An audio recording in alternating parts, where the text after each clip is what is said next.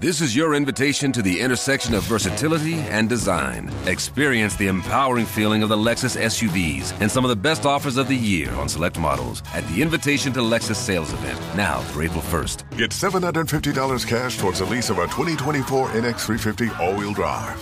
Experience amazing at your Lexus dealer. Call 1-800-USA-LEXUS for important lease cash offer and pricing details. Restrictions apply. Not all customers will qualify. Offer available in the Lexus Eastern area and it's April 1st, 2024. ich bin tatsächlich durch die größten Verzweiflungen gegangen, durch die man gehen kann. Und ich habe in den letzten dreieinhalb Jahren ganz oft gedacht, ich kann nicht mehr. Aber ich bin immer wieder aufgestanden, habe gedacht, es hilft nichts, ich muss weitergehen. Irgendwo am Ende von diesem beschissenen Tunnel ist ein Licht und es wird auch für mich leuchten. Herzlich willkommen zum Mutmach-Podcast von Funke mit Suse, Paul und Hajo Schumacher. Heute ist Mutmach Mittwoch mit prominenten Expertinnen und anderen klugen Leuten, die uns ein bisschen schlauer machen. Der Mutmach Podcast auf iTunes, Spotify und überall, wo es Podcasts gibt. Gerne abonnieren, das ist für euch kostenlos, aber für uns ein Kompliment, das wirklich Mut macht. Und jetzt geht's los.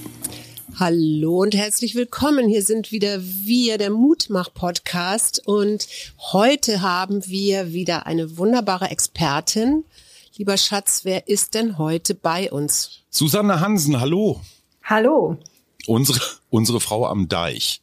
Du hast genau. mir, als wir uns trafen, ganz stolz erzählt, dass du da irgendwo vor den Toren Hamburgs am Deich wohnst. Wie ist die Stimmung gerade so? Ist das so niesig, nieselig norddeutsch? Man guckt auf gelangweilte Schafe oder wie ist es?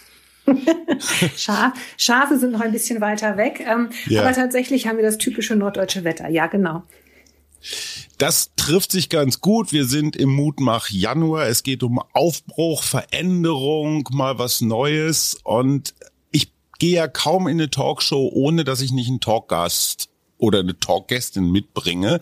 In diesem Fall dich. Wir haben uns bei Sandra Maischberger kennengelernt und du warst eine, die wie war das noch, eine thüringische Metzgersmeisterin, die sagte irgendwie, dass das mit dem Bürgergeld alles äh, auch ganz schön teuer sei und du wiederum als jemand, die unverschuldet in das soziale Netz gefallen ist, du warst die Vertreterin der Armut. Wie, wie, wie hat sich das angefühlt, wenn man da so wie so ein Zirkuspferd als armer Mensch durchgeführt wird?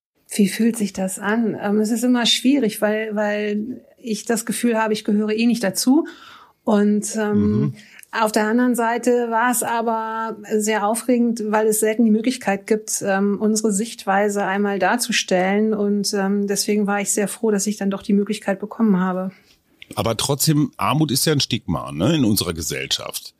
Erstaunlicherweise ja. Ich höre das ganz oft, dass mich, ähm, also ich verstecke mich nicht mehr. Ich bin seit seit Ende Mai des vergangenen Jahres gehe ich ähm, auf die Straße und sage auch offen, dass ich armutsbetroffen bin. Und viele aus meinem sozialen Umfeld sagen dann, oh Gott, du bist ja so mutig und dass du dich das traust. Ich finde das tatsächlich gar nicht so unbedingt mutig, ähm, weil da draußen sind so viele Armutsbetroffene, die viel mutiger sind als ich, weil sie einfach ähm, den Alltag bewältigen müssen und bewältigen. Jetzt hast du ein Wort eben benutzt, nämlich armutsbetroffen. Kannst du das mal ein bisschen konkreter machen? Vielleicht an, an so ganz alltäglichen Dingen? Was ist armutsbetroffen genau? Armutsbetroffen ähm, ist, dass du, ähm, ja, wie soll ich das beschreiben? Armutsbetroffen, Armut trifft dich ja. Also mich hat Armut getroffen. Ich bin vorher in einem relativ sicheren Umfeld gewesen. Ich hatte eine Partnerschaft, habe zwei Kinder und dann hat es, äh, haben wir uns getrennt und durch diese Trennung bin ich in Armut gefallen, also von Armut getroffen worden. Und von einem Tag auf den anderen ist diese si- sichere Existenz weg. Du hast kein Geld mehr, du musst genau rechnen, du kannst deinen Kindern das Hobby nicht mehr unbedingt leisten oder, oder ermöglichen. Du kannst viele Kleidung nicht mehr kaufen, Urlaube, Ausflüge, all das ist plötzlich nicht mehr drin und so bist du dann getroffen von Armut. Und das Interessante ist ja, dass du aus diesem Wort, was ich glaube fast eine Neuschöpfung ist, oder? Ich habe das vorher gar nicht so gehört, armutsbetroffen. Du hast daraus einen Hashtag gemacht, der lautete, glaube ich, ich bin armutsbetroffen. Und daraufhin haben sich ganz viele Menschen ja auch bekannt. Also ich selber habe den nicht gemacht, den hat kurz vorher Anni gemacht, äh, Finkulasa. Die hat ähm, Mitte, äh, Mitte Mai auf, auf äh, Twitter mit dem Hashtag einfach ihre Wut rausgeschrien. Ich bin dann eine von den ersten mit gewesen, die darauf geantwortet hat. Und daraus ist dann eine Bewegung entstanden. Und wir haben zusammen dann ähm, dieses aus dieser normalen Twitter-Blase raus in, auf die Straße geholt und immer mehr Menschen dafür gewinnen können, dass sie mit uns ihr Gesicht zeigen. Und so ist das dann entstanden. So bist du dann auch zum Maischberger gekommen, ne? So bin also ich dann zum Maischberger gekommen, genau.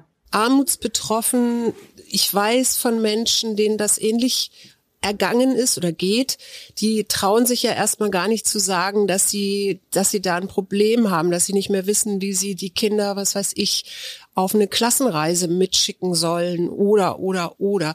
Und letztendlich habt ihr das ja so ein bisschen in die Sichtbarkeit ra rausgeholt. Wie ging es dir damit im ersten Moment? Also dich da auch so zu äußern bei Twitter, wo ja viele Leute dann auch mitlesen. Äh, tatsächlich war das auf Twitter gar nicht so schlimm, weil plötzlich ähm, haben ganz viele Leute geantwortet und wir haben da die Möglichkeit gehabt, ja uns anonym zu äußern. Wir haben da ja alle nicht unsere Klarnamen, mit denen wir geschrieben haben und von daher ging das noch ganz gut. Schwieriger wurde das dann, als wir keine zwei Wochen später ähm, uns entschlossen hatten, todesmutig auf die Straße zu gehen in verschiedenen Städten mit Plakaten mhm. und zu sagen, irgendwie, also auch Gesicht tatsächlich zu zeigen, Fotos mhm. zu machen und zu sagen, wir sind armutsbetroffen.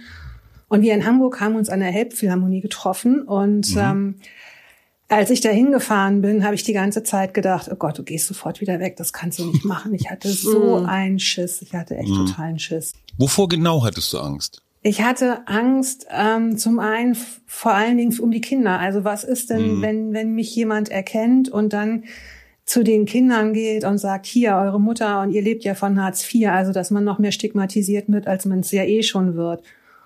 Und davor hatte ich Schiss. Und ähm, mein Gott, was sagen andere Leute, wenn du dich da hinstellst? Und mhm. viele in meinem, also in meinem Arbeitsumfeld, ich habe ja die ganze Zeit weiter gearbeitet, aber es hat eben nicht gereicht. Die wussten es ja auch alle gar nicht. Und wenn ich jetzt mhm. da plötzlich stehe und jemand macht ein Foto und es kommt womöglich in die Zeitung und dann werde ich erkannt und mhm. oh Gott, was passiert mir? Was ist das jetzt die richtige Entscheidung? Also davor hatte ich halt Angst, dass eben das Umfeld, das Engere, das Weitere halt einfach sagt so, oh Gott, nein, wie peinlich und wie schrecklich und wie schlimm. Mhm. Jetzt hast du gerade gesagt, du hast noch gearbeitet. Das heißt, du warst, äh, hattest einen Minijob oder wie, wie muss, muss ich mir das vorstellen? Na, ich bin eine von, von vielen Aufstockerinnen, nennt man das. Also wir sind ähm, ich habe die ganze Zeit weiter selbstständig als Journalistin gearbeitet und hatte aber nur halt ähm, meine minimalen selbstständigen Einkünfte, die nicht zum Überleben gereicht haben. Und Hartz IV, also das Jobcenter, hat dann zu dem Mindestsatz aufgestockt. Kannst du mal eine Zahl nennen? Also wie viel Geld hattest du im Monat zur Verfügung, wenn man jetzt so Miete und alles abzieht? Als Familie muss man ja sagen. Ne? Also als alleinerziehende Mutter, ja. Mhm.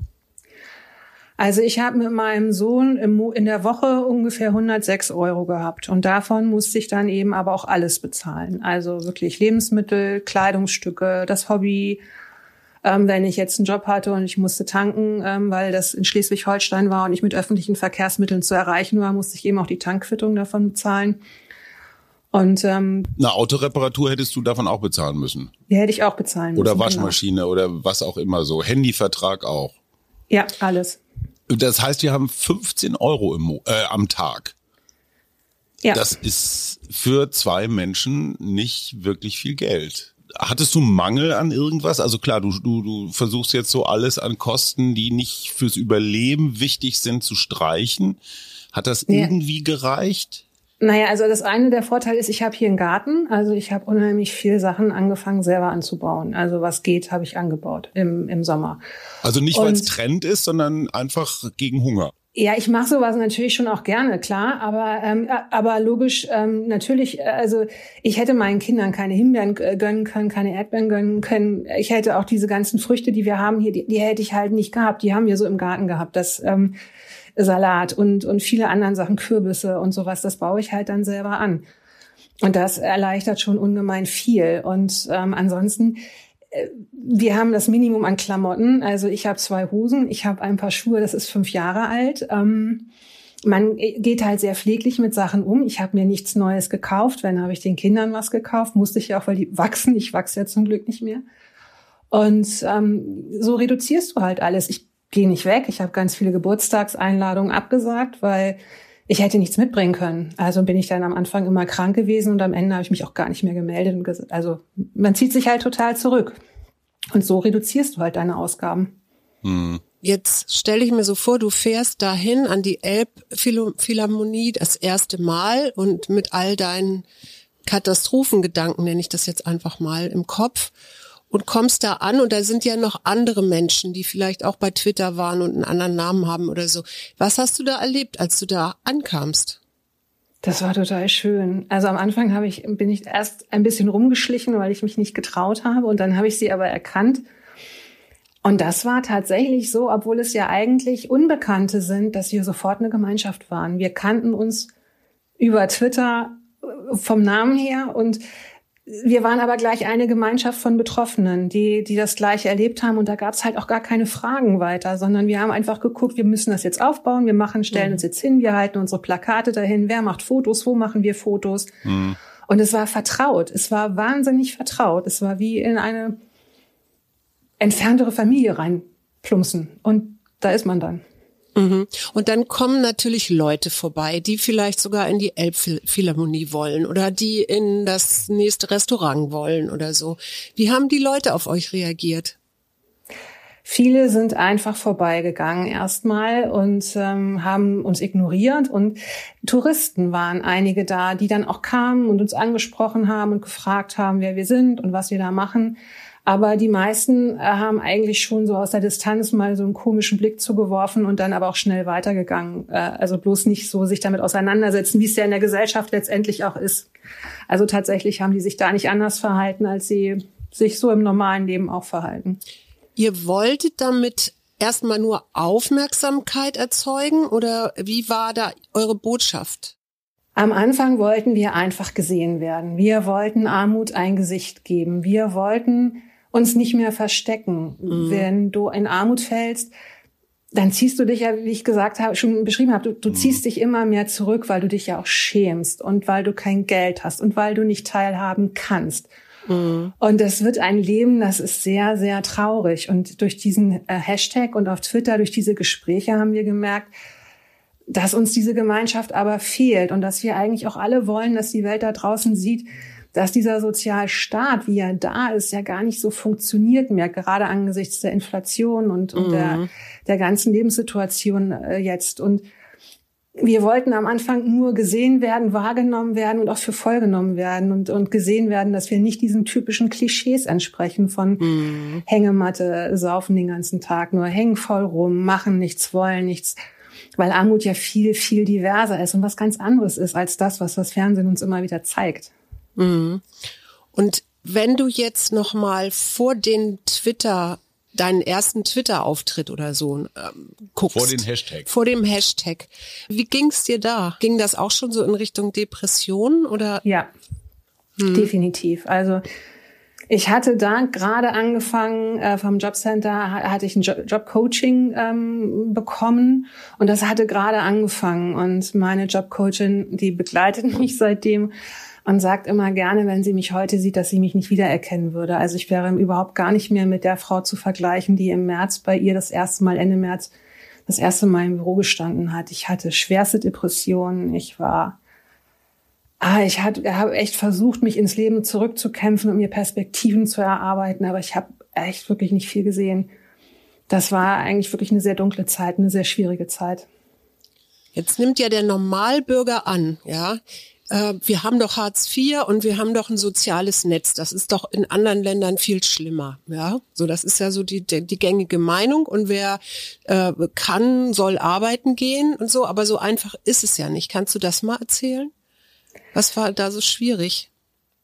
Naja, ähm, das, das, es fängt schon alleine damit an, die meisten, die Hartz IV bekommen, äh, sind ja krank. Also man sagt immer, Krankheit macht arm, Armut macht krank. Es ist tatsächlich so, dass die Erfahrungen, die, die ich gesammelt habe in, in, im Laufe meiner Hartz-IV-Karriere, so waren, dass der Umgang mit dem Jobcenter wirklich so erniedrigend und so ermüdend ist, dass ich tatsächlich immer mehr in in Depressionen gefallen bin und auch Angst, Ängste bekommen habe und mhm. immer dachte, ich reiche nicht und das, was ich mache, könnte falsch sein. Und es ist ein sehr schwieriger Umgang gewesen. Und äh, so geht es vielen anderen auch. Also es ist tatsächlich so, dass die meisten Menschen, die ich kenne, ähm, psychisch krank sind oder körperlich krank sind und deswegen gar nicht einfach so mal eben arbeiten können. Jedenfalls die, die schon länger auch Hartz IV bekommen. Und ähm, dieses, dass man äh, so gut davon leben kann, ist halt eben auch nicht äh, gegeben. Also ich habe es ja vorhin gesagt, ich habe 100 Euro, ein bisschen mehr als 100 Euro in der mhm. Woche mit meinem Sohn, der ist 15. Wenn der sich jetzt neue Winterklamotten kaufen muss, also musste er gerade, ähm, dann ist das halt die, die Entscheidung, kann ich mir Essen kaufen oder kann ich meinem Kind was zum Anziehen kaufen? Und das ist schon, also so, so absichernd ist das System nicht. Und gerade angesichts der Preisexplosion ist es immer schlimmer geworden. Und es ist ja im Frühjahr, hat es ja angefangen, dass durch den Ukraine-Krieg die, die, die Inflation immer mehr in die Höhe geschnellt ist und wir einfach nicht mehr wussten, wo wir das Ganze hernehmen sollen. Und ähm, das ist schon, schon schwierig. Also es ist auch so, dass zum Beispiel immer gedacht wird, ihr kriegt ja alles von Hartz IV. Strom zum ja. Beispiel wird mhm. gar nicht von Hartz IV bezahlt. Ich krieg mhm. eine Pauschale von 38 Euro, bekommt man im Monat. Und ich habe allein 68 bezahlt, wo ich den Rest hernehme, mein Problem. Das heißt immer, wenn ein Kühlschrank kaputt geht oder eine Waschmaschine kaputt geht, ihr kriegt doch alles. Ja, Pustekuchen kriegen wir nicht oder kriegen Hartz-IV-Empfangende nicht, weil du musst dann ein, äh, zum Jobcenter gehen, musst sagen, hier ist kaputt, dann sagen die, ja, da müssen wir aber erstmal jemanden vorbeischicken, der guckt, ob es wirklich kaputt ist. Und wenn es kaputt ist und nicht zu ersetzen ist, dann darf ich beim Jobcenter einen Antrag stellen auf ein Darlehen. Das heißt, von diesem geringen Satz, den die Hartz-IV-Empfangenden und bald Bürgergeld-Empfangenden bekommen, ähm, dann von diesem Satz muss ich das Darlehen abstottern. Das kann zehn Jahre mhm. dauern, bis ich eine Waschmaschine abgestottert habe. Aber allein die Tatsache, dass da eine Fachkraft zu dir an Deich kommt, wenn man das mal in Arbeitsstunden rechnet, das ist doch schon fast das Geld für eine Reparatur. Also jetzt mal so praktisch gesprochen. Ja. Also der Ökonom würde sagen, eine Fehlallokation von Mitteln. Also wenn man dir das Geld direkt überwiesen hätte, dann könnte man sich den ganzen anderen bürokratischen Heckmeck mit Darlehen und Abstottern und Zinsen und Zeug, das ist ja alles Aufwand. Ja. Worauf ich hinaus will, Andrea Nahles, die ja mal äh, Sozial- und Arbeitsministerin war, Sozialdemokratin, ist die jetzt die Bundesanstalt, also Bundesagentur für Arbeit leitet. Was würdest du der sagen, liebe Frau Nahles, an welchen drei Punkten könnte könnte man hier wirklich viel effizienter und vielleicht auch ja respektvoller arbeiten.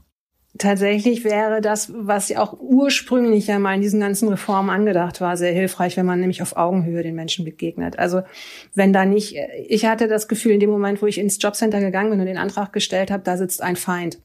Ähm, so wurde ich behandelt. Also ähm, die begegnen dir nicht auf Augenhöhe, sie sprechen nicht mit dir auf Augenhöhe. Du hast das Gefühl, du nimmst ihnen ihr Geld weg. Das tust du ja gar nicht. Das willst du mhm. ja auch mhm. gar nicht. Du willst eine Notlage nur überbrücken. Klar. Wenn da jemand sitzt, der dich mitnimmt und sagt, hey, ich verstehe, dass du gerade in einer schwierigen Situation bist. Wir können aber zusammen eine Lösung finden und dann wirklich begleitend die mhm. Menschen mhm. wieder ins Leben zurückbringt, dann fangen die früher an, selber Perspektiven zu erarbeiten können auch viel früher für sich wieder selber schauen, wie sie weitergehen können. Ich glaube, das ist schon mal der entscheidendere Punkt von allen. Da brauchst du vielleicht gar nicht drei. Ja, aber, aber das heißt, du hast jetzt nicht einfach nur Pech gehabt, dass du vielleicht an eine Person geraten bist, die ein bisschen schlechte Laune hat oder so. Du würdest sagen, auch durch deine Erfahrung mit den anderen, die du so kennst, die, die in Armut gefallen sind, das ist ein Sound, den du wahrscheinlich so in so ziemlich jeder ähm, Filiale der Bundesagentur findest. Ja, einem Bekannten von uns haben sie vor einigen Wochen komplett die Grundsicherung gestrichen, weil er von irgendwem angeschwärzt worden ist. Der hat gesagt, na, der, der ist doch irgendwie, der kriegt doch hier Geld von dem und dem. Und dann haben sie ihm, ohne dass sie mit ihm gesprochen haben, zack, die Grundversicherung gestrichen. Die wird ja auch vom Jobcenter ausgezahlt. Mhm. Und ähm, dann stand er da freitags und hat kein Geld gehabt. Und dann hat er rumtelefoniert und ja. hat irgendwie durch Zufall erfahren, dass dieser Vorwurf im Raum stand. Das war nicht rechtens, aber sie haben es einfach gemacht.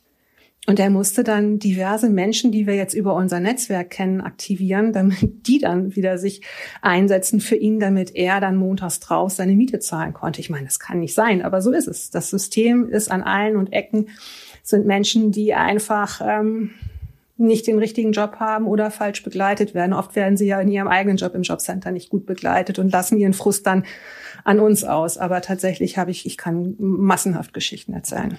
Äh, ganz blöde Frage. Bekommen diese Mitarbeitenden in den Jobcentern, bekommen die eine Prämie, wenn sie jemanden erwischen, der ob zu Recht oder zu Unrecht äh, irgendeinen Fehler gemacht hat? Also man hört das, das, immer so vom Ordnungsamt von irgendwelchen Parkwächtern oder so, dass die pro Tag so und so viel Strafzettel schreiben müssen und dann gibt's einen Bonus oder sowas. Nein, das kann ich mir nicht vorstellen, das glaube ich nicht. Ich glaube ah, okay. einfach, die sind heillos überlastet und alleine gelassen und äh, dass die und deswegen halt, ja. Ja. Jetzt sind wir ja ein Mutmach-Podcast, deswegen möchte ich jetzt mal so ein bisschen umlenken, es sei denn, du sagst, dir ist noch ganz wichtig, etwas zu sagen zu diesem System, zu dem Hilfesystem. Nee, tatsächlich ist es das, ähm, was ich eigentlich sagen wollte, weil dieser Hashtag hat mir ja, also hat mein Leben ja verändert. Ähm, und das, das wollte ich ganz gerne auch erzählen. Das wollen immer alle gar nicht so unbedingt hören, aber ich finde das, für mich ist das ein riesen Glücksgriff gewesen. Ähm, und ähm, alles, was ich erreicht habe, nämlich dass ich raus bin aus Hartz IV, habe ich eigentlich diesem Hashtag zu verdanken. Und ähm, ich sage immer, es ist echt für mich ein Sechser im Lotto gewesen. Und Dann hau raus jetzt die Geschichte und nimm uns, nimm uns mit, nimm uns mit ins Licht. Ja, also das ist tatsächlich eigentlich, äh, war es eine total bescheuerte Situation, weil mein Kind meine, äh, brauchte eine Brille. Und ähm, ich bin dann zu einem großen Optiker gegangen im, äh, in Norddeutschland. Und der wirbt damit, dass er Brillen für Kinder und Jugendliche kostenlos macht. Äh, diese dieses kostenlos hat mich 154 Euro gekostet und die Brille war auch noch schlecht. Mm. Und ich habe dann auf Twitter einfach meine Wut rausgelassen. Und dann mm. gibt es eine, eine Stiftung, die nennt sich Sorge weniger. Und die kümmert sich schon seit 2018 um, um Armutsbetroffene und organisiert ähm, Direkthilfen im Internet, also äh, über Bratenpaten, über Technikpaten, über Kleiderpaten und eben auch, dass sie solchen Menschen wie mir ähm, die Brille fürs Kind ersetzt. Mhm. Also die haben dann an, an die Kette geschrieben, haben gesagt, also es geht ja nicht, da ist was schiefgelaufen. Da durfte ich dann die Brille auch zurückgeben. Dann haben sie einen anderen Optiker rausgefunden, der gesagt hat, er bezahlt meinem Kind die Brille. Dann konnten wir auch dahin fahren und haben dort auch eine kostenlose, super tolle neue Brille bekommen. Und im Rahmen von diesem Briefwechsel, den wir da hatten, habe ich irgendwann mal vergessen, meine Signatur aus einer E-Mail zu löschen. Und da stand dann eben, die macht also Pressebüro. Mhm. Und dann haben die von der Stiftung gesagt, ey, du machst doch Pressearbeit, kannst du uns nicht mal eine, eine Pressemitteilung schreiben? Wir wollen irgendwie mit der Armutsgeschichte weiter rausgehen. Und dann habe ich das irgendwie gemacht und dann kam zeitgleich der Hashtag und dann haben sich ganz viele Ortsgruppen gebildet und dann sind ganz viele Menschen bundesweit auf die Straße gegangen und dann hieß es, Mensch, kannst du nicht noch mal hier Pressearbeit machen und wir wollen eigentlich auch bundesweit was machen.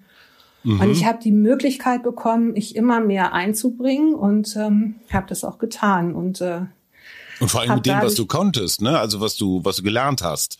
Ja, also es war unglaublich. Ja. Ja, es war, war furchtbar am Anfang. Also ich habe ja früher wirklich nur äh, an meinem kleinen Rechner gesessen und mal, mal einen Artikel geschrieben und plötzlich musste ich digitale Konferenzen abhalten und organisieren mhm. und irgendwie mit verschiedenen Leuten an Dokumenten arbeiten und so ganz komische Sachen machen, die ich noch nie gemacht habe.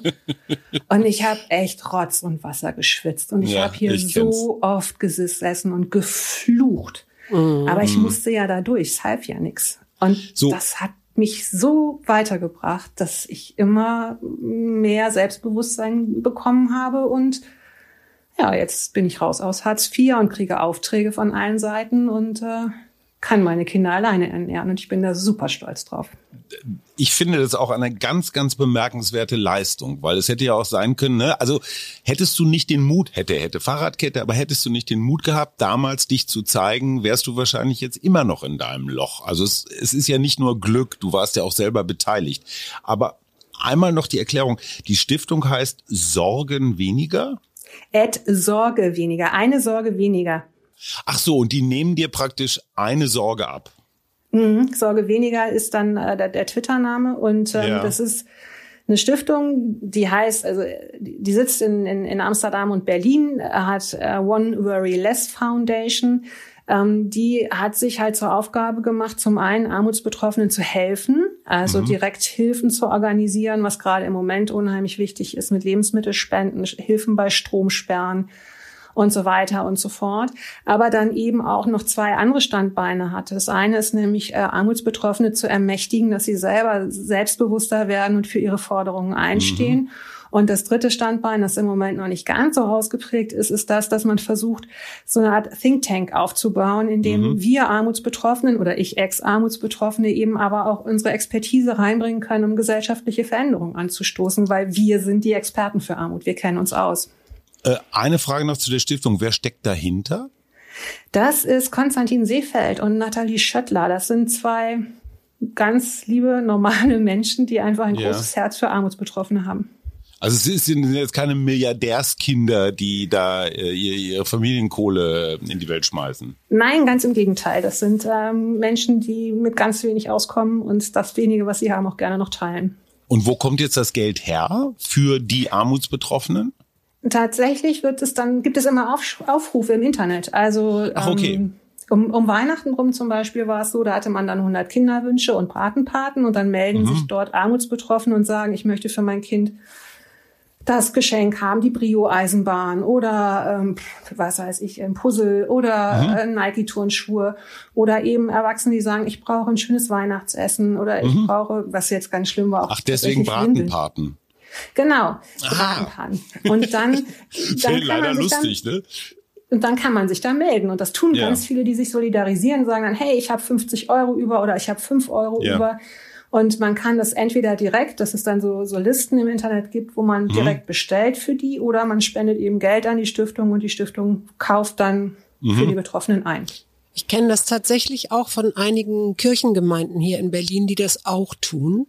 Ich möchte aber gerne noch mal auf deine Expertise zurück. Und zwar möchte ich gerne wissen, wenn jemand das jetzt hört, der das Gleiche gerade durchlebt, was würdest du dem sagen? Was soll der unbedingt machen? Oder wo findet er Hilfe? Also ich, ich habe ja, wie gesagt, auf Twitter Hilfe gefunden und das fand ich ähm, wirklich phänomenal.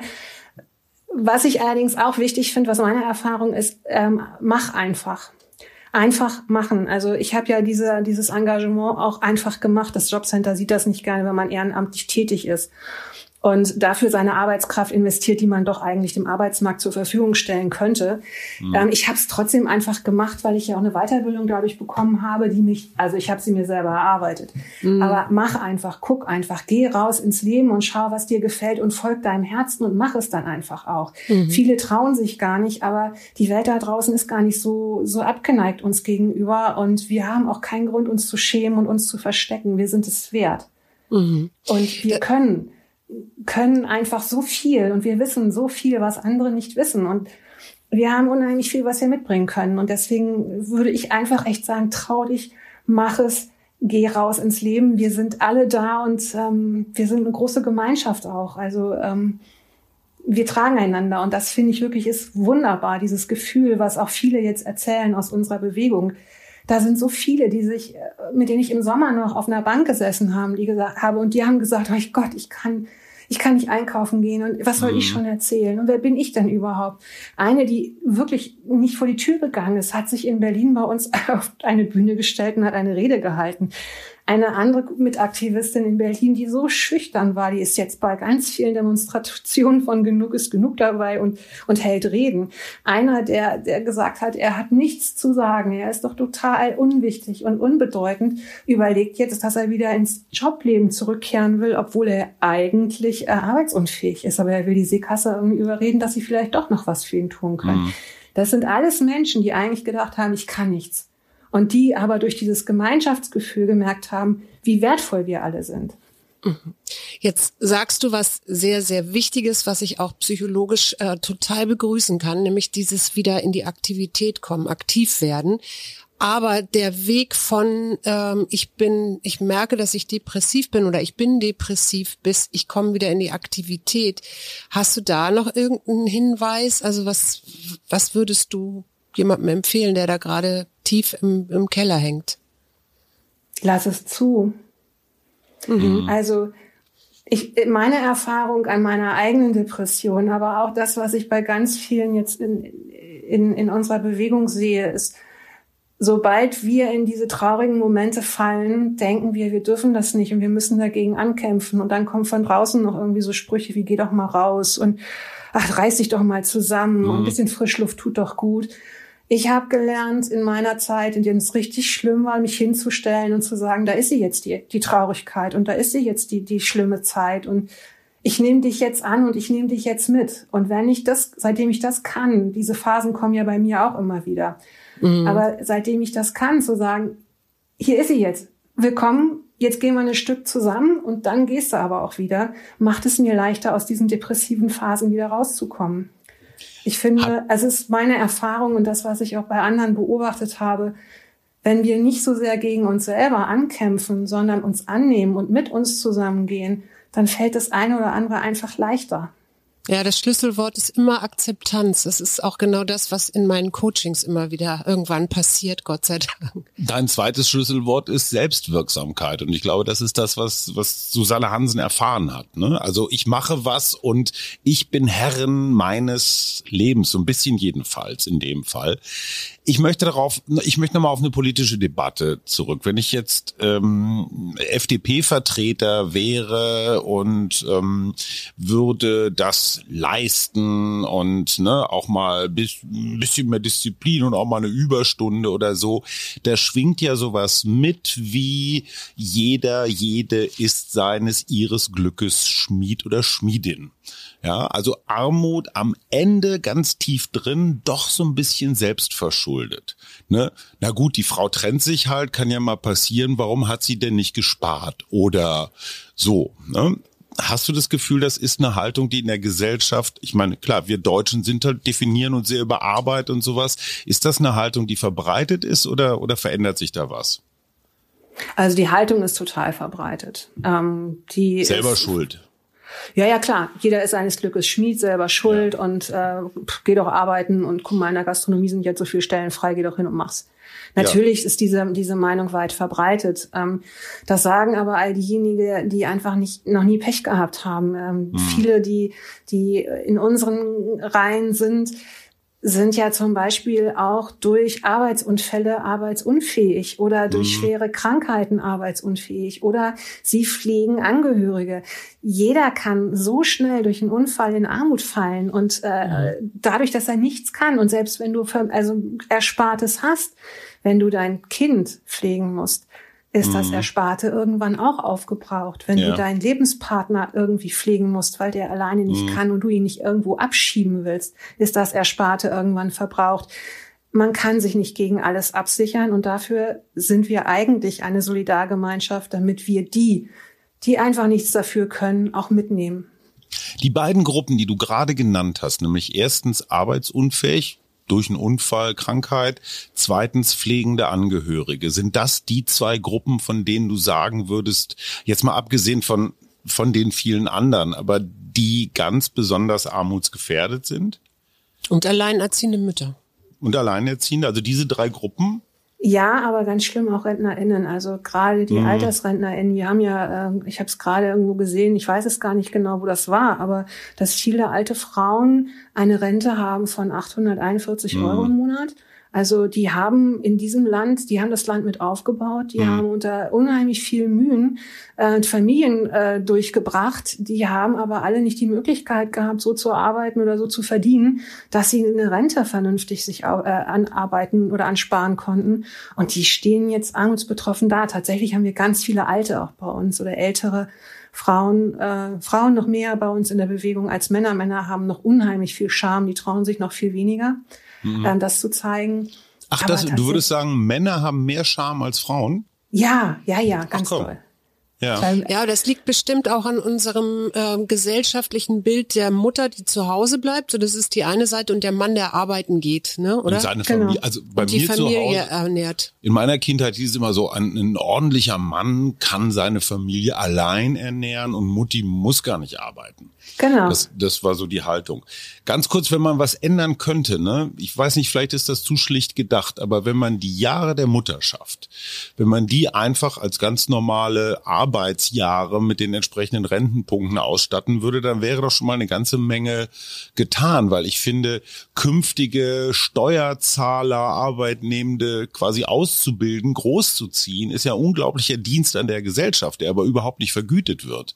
Das ja, könnte genau. man doch so eine durch eine gewisse Rentengroßzügigkeit zumindest mal ausgleichen, oder? Das wäre schon sehr vernünftig. Aber tatsächlich denke ich, wäre auch so eine Grundrente eigentlich ein vernünftiges Prinzip, weil wenn du jetzt die mhm. Leute nimmst, die durch einen Arbeitsunfall einfach nicht mehr in der Lage sind zu arbeiten oder diejenigen, die wirklich durch schwerste Krankheiten auch nicht in der Lage sind, es wäre eigentlich fair, die können ja auch nichts dafür. Also ich mhm. kann nichts dafür, wenn ich vom Kran falle und danach meine, meine Knochen kaputt sind das habe ich mir auch nicht ausgesucht. Manchmal sind sogar Arbeitgeber daran mit nicht unbeteiligt. Und von daher mhm. wäre es schon fair, wenn man allen eine Grundrente geben würde, die zumindest ein Auskommen ermöglicht und so ähm, Schweiz, dann ne? aufstockt.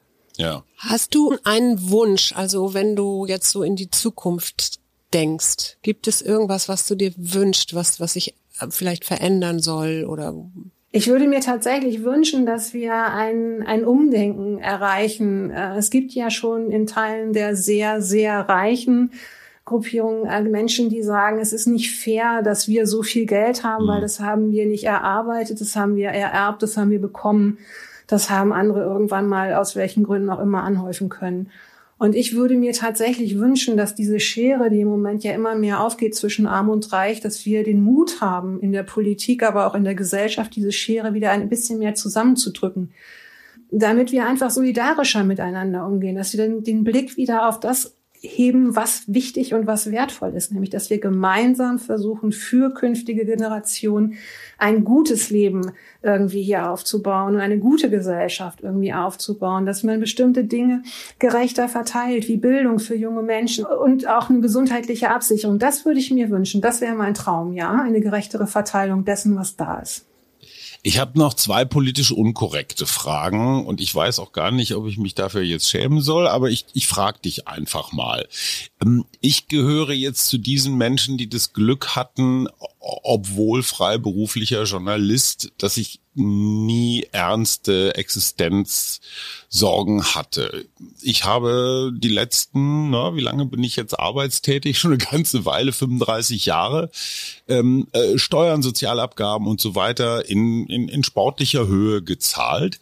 Ähm, Gibt es auch sowas wie ein Gefühl der Dankbarkeit von Menschen, die jetzt Geld vom Sozialstaat bekommen? Ich rede jetzt nicht von Millionären oder so, aber so den anderen Arbeitnehmenden gegenüber. Es ist ja kein Geheimnis, dass die, die die meisten Steuern und Abgaben zahlen, das sind ja nicht die Reichen, sondern das sind, ist ja so die Mittelschicht, ne? Ähm, oder habt ihr, habt ihr eher so das Gefühl, das steht uns zu, scheißegal, wo das herkommt? Also Dankbarkeit jedem Einzelnen gegenüber empfinde ich nicht tatsächlich. Aber mhm. ganz ehrlich, hätte ich dieses Netz nicht gehabt, ähm, wären wir in einer Situation gelandet, die ich mir nicht vorstellen möchte. Und ich war sehr, sehr dankbar und ich bin es bis heute, dass es dieses System gibt mhm. und dass ich die Möglichkeit bekommen habe, ähm, mein Leben nochmal neu in die Hände zu nehmen. Und dafür habe ich, empfinde ich tatsächlich Dankbarkeit. Ja, das tue ich.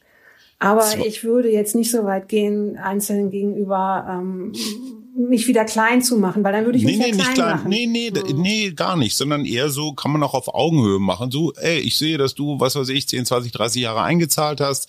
Ich nehme jetzt mal was raus, das System funktioniert, alles dufte, kann man ja mal Danke sagen. Also ich verstehe das jetzt nicht unbedingt als klein machen, sondern eher so, ich sehe dann auch die andere Seite, die in den Topf eingezahlt hat. Und wie gesagt, das sind ja nicht immer nur die Reichen.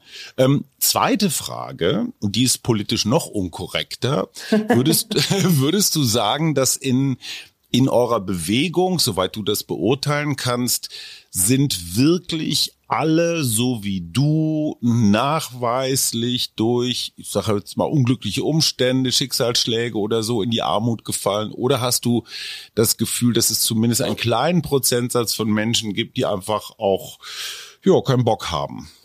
Oder oder ist das ein reines Phantasma dieser dieser Hängemattenmensch? Ach, diese Hängemattenmenschen gibt es. Also natürlich gibt es diese Hängemattenmenschen, die hat ja keiner erfunden. Mhm. Und die werden ja auch in bestimmten Fernsehsendern gerne vorgeführt und lassen sich auch vorführen. Also sie sind da, definitiv. Mhm. Aber wie es nun mal bei allem so ist, also wir sagen, wenn diese Diskussion um Sanktionen zum Beispiel im Rahmen vom Bürgergeld, sagt selbst die CDU drei Prozent der der, der Empfangenden von, von Hartz IV und Bürgergeld, das sind die, die Schindluder treiben, drei Prozent. Mhm von 100. Okay, drei Leute. Also, mhm. ähm, die gibt es definitiv. Ich kann nicht sagen, dass es die nicht eventuell, also Leute gibt, die keinen Bock haben, die sind, kann, mag es, kann es, weiß ich nicht, glaube ich, nicht in unserer Bewegung geben, weil wir sind ja alle, bei uns sind sie ja aktiv, die müssen ja was tun. Also müssen nicht, aber sie wollen halt, sie wollen also sich die wären gar nicht bei euch. Genau, sie wären mhm. nicht bei uns, wenn sie nicht Lust hätten, auf Veränderungen hinzuwirken. Und das ist der, der innere Drang, der sagt, wir wollen Veränderung, also wollen wir, also müssen wir was dafür tun, sonst kommt ja nichts. Das, so mhm. meinte ich das. Verstehe. Ähm, also nein, bei uns sind tatsächlich nur Menschen, die in irgendeiner Art und Weise auch Pech gehabt haben. Es kann auch sein, dass jemand in jungen Jahren eine Entscheidung getroffen hat aufgrund von Unwissenheit, die nicht schlau war und die ihn mhm. dann oder sie in, in, in Schulden und Armut getrieben hat oder in Drogen oder in sonst irgendwie was. Aber für einen Fehler, den ich irgendwann mal begangen habe, muss ich ihm dem lang zahlen. Also wenn ich dann mich wieder aufraffe und sage, okay, jetzt will ich aber was und ich versuche es oder ich schaffe es vielleicht sogar auch nicht, aber ich sehe ein, dass es ein Fehler war. Ich weiß nicht, muss man dafür dein Leben lang zahlen? Finde nee. ich nicht. Auf gar keinen Fall. Allerletzte Frage noch ist eher so ein bisschen Neugier. Ähm, als das losging mit deiner Armutserfahrung, hast du da so im Freundes-, Familien-, Bekanntenkreis mal versucht, keine Ahnung, nach Hilfe, nach einer Unterstützung, nach einer Überbrückung? Ähm, wenn ja, wie waren die Reaktionen? Wenn nein, warum nicht? Also meine direkte engste Familie hat mich von Anfang an unterstützt. Mhm die haben das gesehen und haben mich unterstützt und die Hilfe habe ich auch gerne angenommen. Im Freundeskreis fand ich das zeitweise schwieriger. Ich habe einen Freund, der recht vermögend ist und ähm, der hat uns dann in Zeiten gerade als als Covid war und und Pandemie, also die die diese Lockdowns waren mhm. und wirklich auch ganz wenig Möglichkeiten waren, der hat uns dann auch wirklich immer mal wieder unter die Arme gegriffen, wenn, wenn alles auswegslos erschien und dringende Sachen anstanden, die ich nicht bezahlen konnte. Das war am Anfang aber eine große Überwindung für mich, mhm. das anzunehmen, weil mhm. es hat schon viel mit Scham zu tun. Mhm. Es hat viel mit, also das ist schwierig, dann die Augenhöhe zu behalten. Und mhm. ähm, das ist in Freundschaften mitunter schon ein Drahtseilakt, bis man dann sich wieder gut gegenüber sitzen kann. Mhm. Ich stelle immer allen am Ende eine Frage, und zwar, was dir Mut macht. Was mir Mut macht tatsächlich ist, ähm, das ist total egoistisch, wahrscheinlich klingt das jetzt. Ich bin tatsächlich durch die größten Verzweiflungen gegangen, die man, durch die man gehen kann.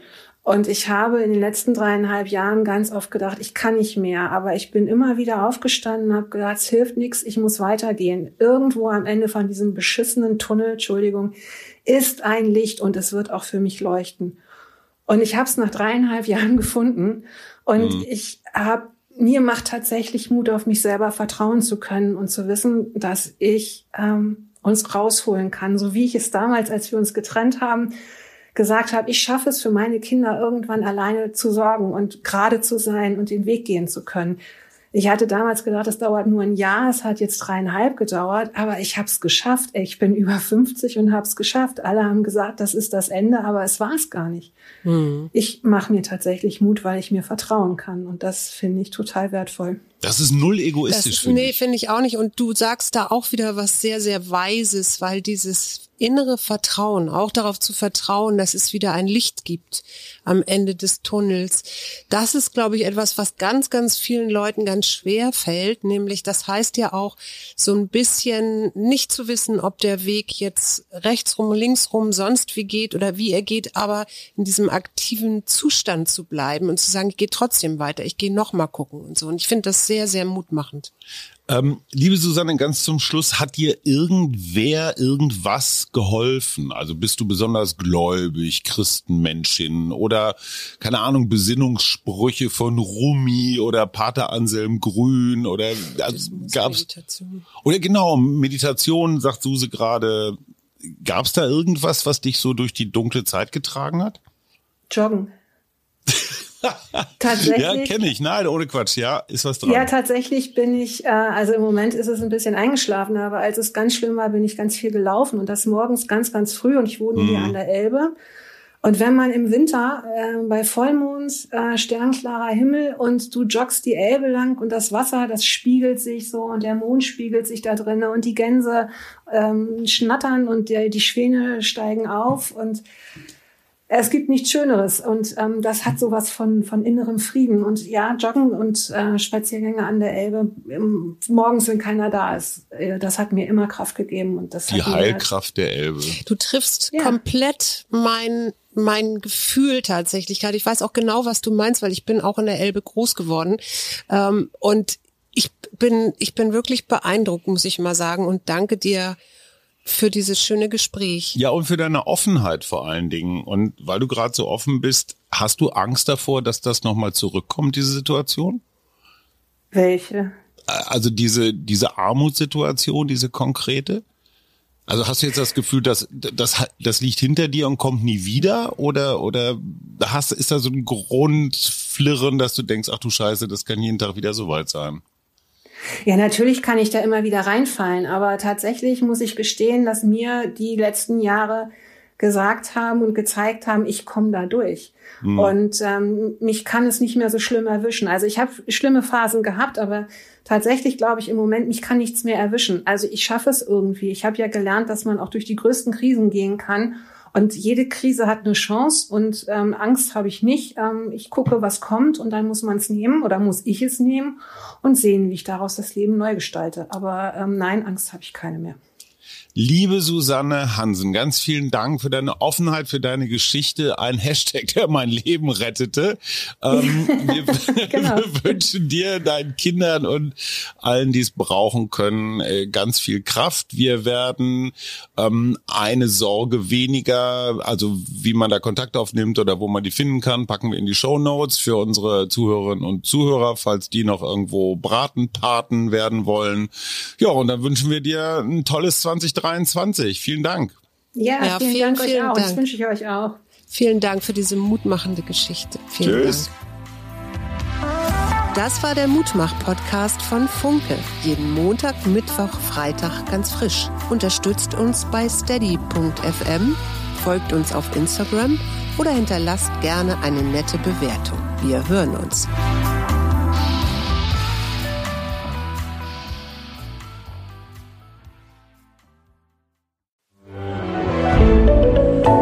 Podcast von Funke.